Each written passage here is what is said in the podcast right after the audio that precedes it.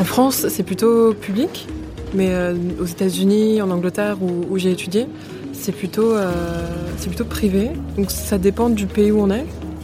Je trouve que l'enseignement supérieur privé creuse les inégalités au sein d'une société. Moi, j'ai fait des études plutôt dans l'enseignement supérieur privé.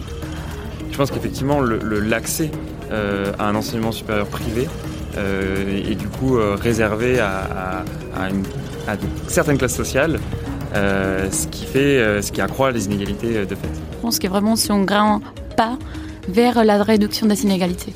Je viens de Colombie et pour moi c'est une question centrale au cœur de la politique au moins publique en Colombie. Enseignement supérieur privé. Enseignement supérieur privé. Enseignement supérieur privé. Enseignement supérieur privé. Grande ligne, le podcast de la recherche sur le développement.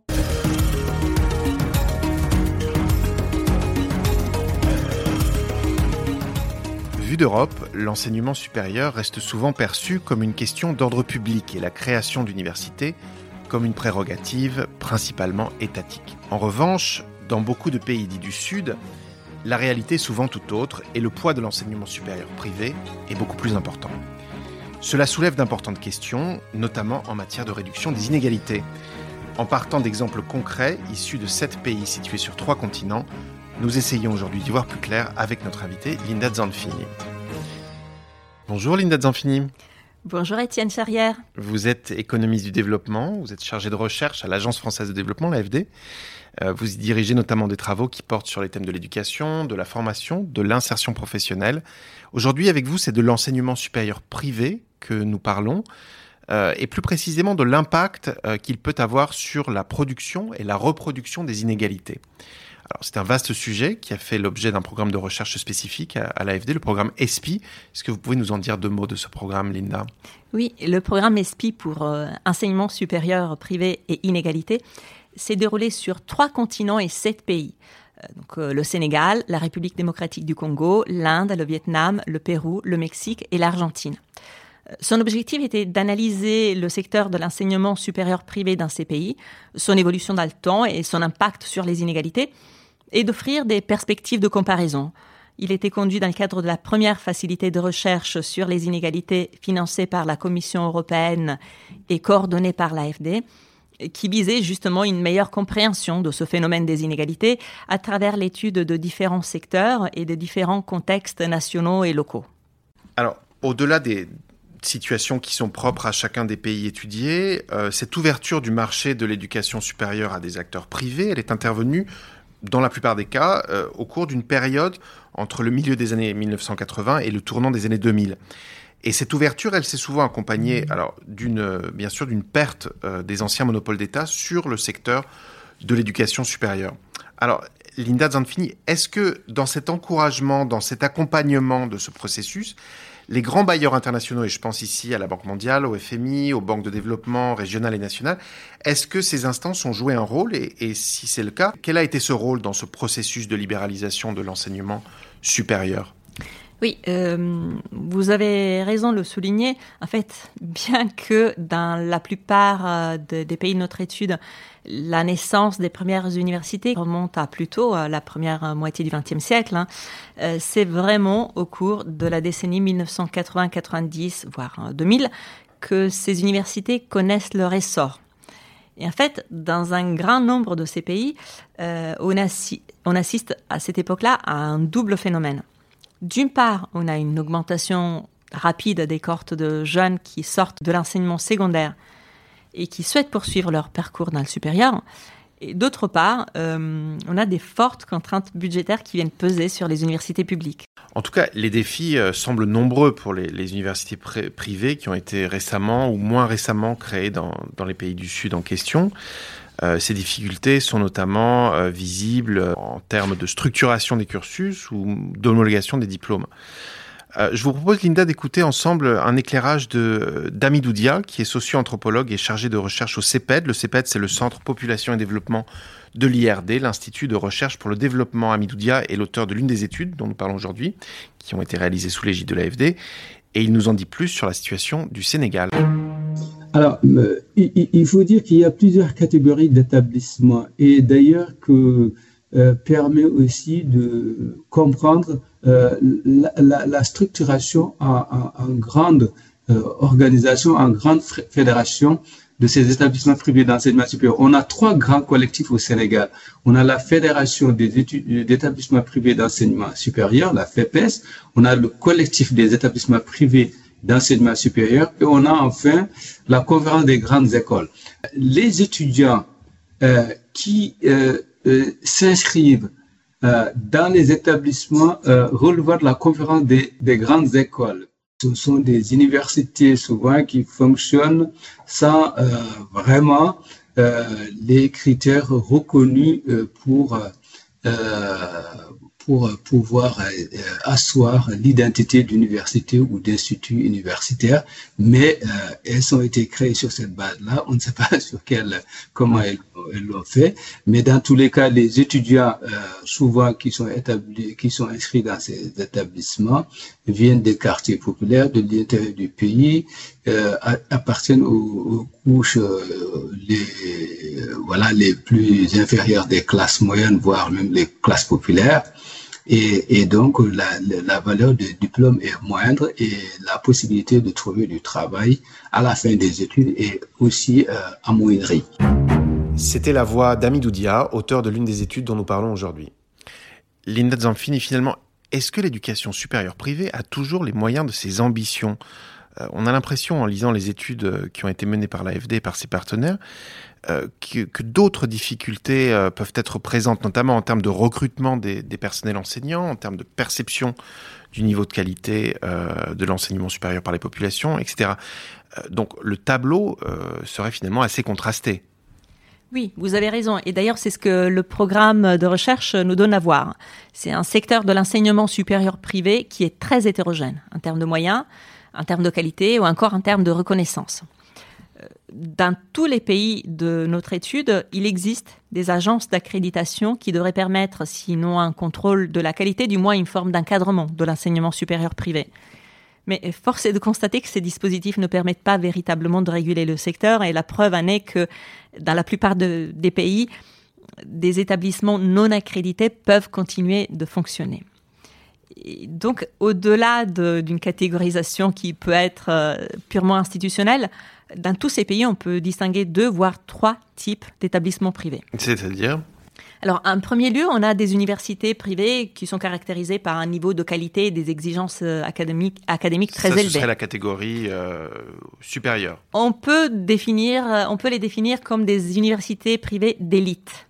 Euh, leur niveau est comparable, voire parfois supérieur à celui des universités publiques en général, ce sont des universités généralistes avec euh, même des programmes de doctorat ou de recherche. Et, ce sont aussi des établissements qui mettent en place des frais de scolarité assez élevés, qui constituent une barrière à l'entrée, une vraie barrière économique.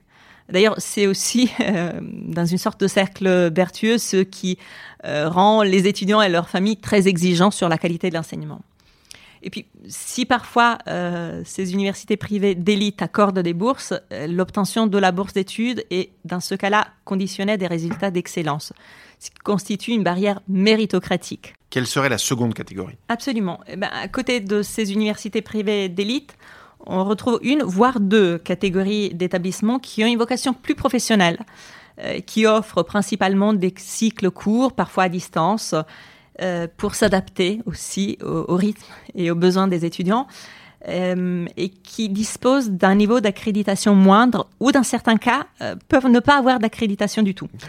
Alors, ces établissements peuvent souffrir de certaines carences plus ou moins importantes. En ce qui concerne le personnel enseignant qui n'a pas toujours les compétences adéquates, mais aussi en matière d'infrastructure éducative, de conception de l'offre académique, et ce sont des, établissements qui accueillent un public différent des premières, puisque ils accueillent principalement des étudiants des classes moyennes et populaires. Parfois, il s'agit des étudiants issus des minorités ethniques, comme c'est le cas au Pérou, ou des castes défavorisées, comme c'est le cas en Inde. Donc, les barrières économiques à l'entrée et la sélectivité sont plus faibles, mais la qualité de l'enseignement et les conditions de réussite aussi. En fait, on peut dire que l'objectif de ces établissements est de satisfaire à une demande sociale. Comment? Ben, Restant accessible à des populations qui disposent de moyens limités et aussi en permettant de couvrir des territoires enclavés, euh, les régions reculées ou les périphéries des grandes villes où il n'y a en général pas d'autres offres d'enseignement supérieur. Quels enseignements peut-on tirer euh, de l'étude de l'insertion sur le marché du travail des étudiantes et étudiants qui sont issus euh, de ces établissements d'enseignement supérieur privés dans les pays qui ont été étudiés? Bah, D'une manière générale, euh, le fait d'avoir obtenu un diplôme supérieur permet de mieux s'insérer sur le marché du travail et notamment augmente les chances d'obtenir un travail dans le secteur formel. Mais cette hétérogénéité de l'offre d'enseignement supérieur se traduit aussi par des diplômes qui n'ont pas la même valeur sur le marché du travail. Et cette valeur inégale n'est pas uniquement due à la qualité ou au prestige des établissements, mais aussi très concrètement aux stratégies qu'ils vont déployer pour euh, faciliter ou pas l'insertion professionnelle absolument de, euh, de leurs étudiants. On a deux cas euh, très différents. Le premier, c'est celui des universités ainsi dites de satisfaction de la demande, qui sont celles qui dispense des formations euh, censées faciliter euh, l'insertion professionnelle, parfois même dans des segments de niche. Et en fait, dans ce sens, l'obtention d'un diplôme dans ces universités permet déjà une certaine mobilité sociale. Par contre, ce qu'il faut voir aussi, c'est que les, les, étudiants qui sortent avec des diplômes de ces universités, parfois, sont confrontés à un plafond de verre. il n'est pas rare qu'ils se retrouvent en situation de sous-emploi voire même parfois d'emploi informel. Donc un plafond de verre qui est lié euh, à la qualité réelle ou perçue euh, du, de l'établissement euh, dont ils sont issus. Ça? Oui, ou de la stratégie que l'établissement peut déployer ou ne pas déployer vis-à-vis de, des employeurs du marché du travail. Parce que, à l'opposé, on a aussi des universités d'élite qui, elles, déploient des stratégies d'insertion beaucoup plus proactives. Par euh, exemple? bah, On parle des stages, on parle des visites d'entreprise, mais pas que. Par exemple, euh, le cas du Pérou est assez intéressant parce qu'on voit que les universités privées n'hésitent pas à recruter des enseignants qui ont des positions euh, dans des entreprises privées, dans des institutions publiques et qui ont donc des connexions dont ils peuvent faire profiter aux étudiants de, de ces universités. On a aussi le cas où certains établissements moins cotés peuvent brasser des populations étudiantes. Brasser dans quel sens hein? Bah, Des populations avec des backgrounds différents. Par exemple, au Mexique, euh, tous les étudiants euh, issus des élites, euh, des catégories socioprofessionnelles élevées n'accèdent pas forcément à des établissements d'élite qui mettent en place des critères de sélectivité académique assez élevés. Donc, Donc c'est plutôt les perdants de la méritocratie. Voilà, mais ces étudiants-là peuvent se rabattre sur des établissements moins cotés qui s'adresse aussi à euh, des étudiants des classes moyennes ou des classes populaires. Et du coup, il y a un, certain brassage des populations étudiantes euh, dans ces établissements. Euh, mais on voit, sans surprise, l'étude nous montre que lorsqu'il s'agit de l'insertion professionnelle, ce sont les étudiants issus des catégories socio-professionnelles plus élevées qui disposent d'un capital social, qui disposent de réseaux, qui peuvent mobiliser leur réseau pour s'insérer, pour mieux s'insérer euh, sur le marché du travail. Donc une mixité sociale qui euh, relative, qui aurait lieu pendant les études, mais qui ne se poursuivrait pas euh, dans la vie professionnelle où les inégalités reviennent au galop. Absolument. C'est le, fait de, faire euh, des études dans le même type d'établissement n'égalise pas pour autant les chances de départ. Et en fait, on voit à travers cet exemple ou à travers les autres exemples euh, d'accès très différencié à des établissements qui ont des caractéristiques très différentes, que la différenciation de l'offre d'enseignement supérieur va contribuer non seulement à maintenir les inégalités de départ, mais aussi, à travers l'insertion et les, parcours professionnels, à les reproduire, voire à les creuser d'une génération sur l'autre. Et ça, c'est surtout vrai en ce qui concerne les inégalités socio-économiques ou l'origine ethnique des étudiants. Qu'est-ce qu'il faudrait que les établissements euh, supérieurs privés euh, mettent en place euh, dans l'optique de lutter contre cette reproduction des inégalités? C'est pas tant au niveau de l'établissement supérieur. Les établissements peuvent mettre en place des politiques de bourse. Mais en réalité, il faudrait prendre euh, le problème dans sa globalité. Ce qu'il faudrait, c'est que euh, les étudiants aient un accès plus équitable à un enseignement de qualité. Donc, c'est des politiques qu'il faudrait mettre en place. Euh, cet accès euh, plus équitable pourrait passer, entre autres choses, par un meilleur encadrement de l'offre d'enseignement supérieur et peut-être par une meilleure régulation du, du secteur. Euh, pour terminer, Linda, quelques mots peut-être sur les partenaires euh, de recherche qui ont été mobilisés autour de ce projet? Oui, alors le projet, les travaux de recherche ont été confiés au CEPED, le Centre Population et Développement de l'Université de Paris et de l'IRD, et plus particulièrement au docteur Étienne Gérard qui a coordonné sept équipes de recherche. comprenant des chercheurs européens et des chercheurs des sept pays de l'étude et un, un, lien avec des universités et des centres de recherche implantés dans ces sept pays. Merci Lina Zanfini et à très bientôt. Merci à vous. Vous pouvez retrouver toutes les publications de recherche de l'Agence française de développement sur son site internet www.afd.fr et les liens des études évoquées aujourd'hui dans la description de cet épisode sur votre plateforme d'écoute favorite. C'était un podcast des éditions AFD, produit et réalisé par Elsa Murat, avec Sabrina Hadjadjaoul et Edith Voss, prise de son et montage Éric Tauvin. Merci à Laura Amaya, Jean-Baptiste Jacouton, Clémence Colombet, Carole Coman, Régis Salambier, Bruno Lorenzi, Florence Cohen, Anne Desroseaux et Elsa Chiche. Au micro, Étienne Charrière qui vous dit à bientôt.